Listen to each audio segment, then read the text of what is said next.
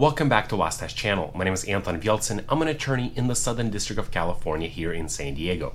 In the first criminal case of 2023, the Ninth Circuit tackles the question whether permitting a juror to participate in a criminal trial remotely on Zoom was a structural error and thus the conviction must be vacated. In order to answer that question, we're going to look at this case a little bit closer but before we do, I want to thank you for watching me on YouTube and subscribing and hitting that bell notification button. And if you're listening to the podcast version on Audible or Spotify, please give my podcast a five star review rating. Thanks for watching. Quick message from Law Stache. Are you charged with a crime? Or do you want to know your rights if stopped by police? Watch California attorney Anton Vieltsin discuss legal cases from the Supreme Court, Ninth Circuit, and California state courts on the Law Stache YouTube page. Anton has handled hundreds of federal and state criminal cases, has an in depth knowledge of the law, and has the best mustache ever. Subscribe to the Law Stache YouTube page. That's L A W S T A C H E. The case we're discussing today is United States versus Edward Knight, who was convicted of robberies and received a 169 month sentence following a jury trial conviction.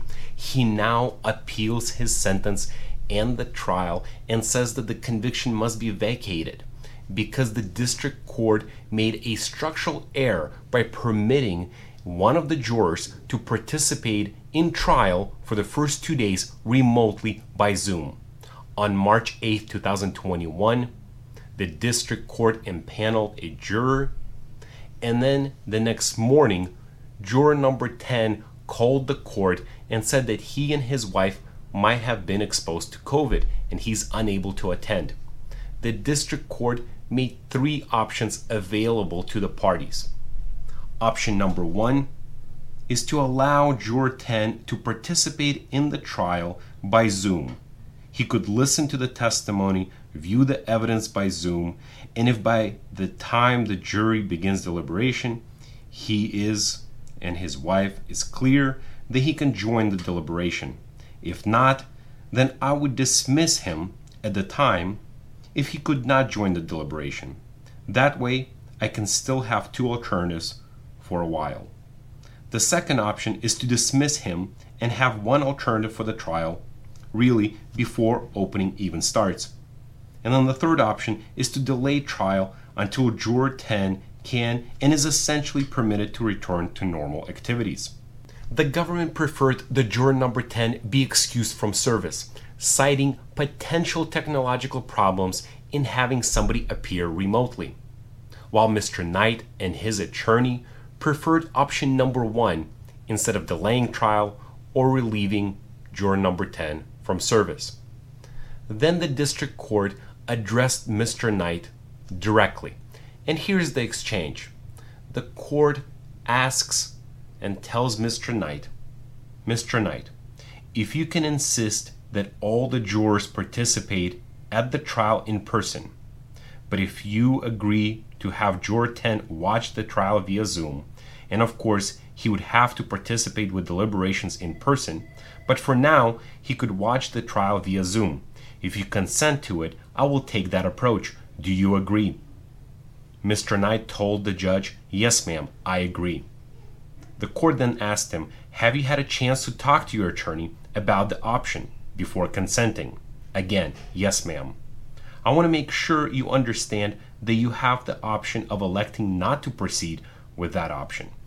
If you object to proceeding with that option, I will not proceed with that option. Do you understand that? Yes, ma'am. Knowing that, is it still your decision to consent to juror 10 participate and view the trial via Zoom?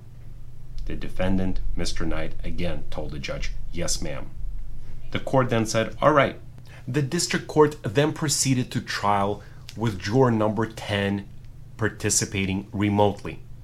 At the end of day one, the government renewed their objection and said that juror number 10 should be relieved, again citing technological problems that they had during the day.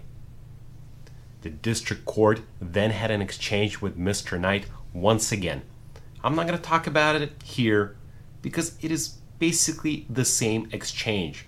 They're confirming with Mr. Knight that he's waiving his right and he's allowing juror number 10 to participate remotely. And again, he waives the right and allows trial to proceed in this fashion. On day three, juror number 10 was able to return to court in person, went through deliberation in person, and Mr. Knight was found guilty of robberies. He now appeals his sentence and says that the district court made a structural error. Structural errors infect the entire trial process and necessarily make the trial fundamentally unfair. These are also rare circumstances. In fact, the appellate court gives us a number of examples where it has been found that there was a structural error and the conviction must have been vacated. Here's the examples where there's a biased trial judge, where there's a denial of counsel, denial of self representation, denial of public trial, race discrimination in the selection of the grand jury, directing entry of judgment in favor of the prosecution, defective reasonable doubt instructions, and failing to give oral instruction to the jury. These are the examples of structural error where the conviction must be vacated. Finally, the Ninth Circuit says that by looking at the record, there is no indication that allowing a juror to participate remotely affected him in a way where he's now biased or impartial or unrepresentative. And the technological issues that the trial court might have had doesn't rise to the same level that the other examples that I cited earlier.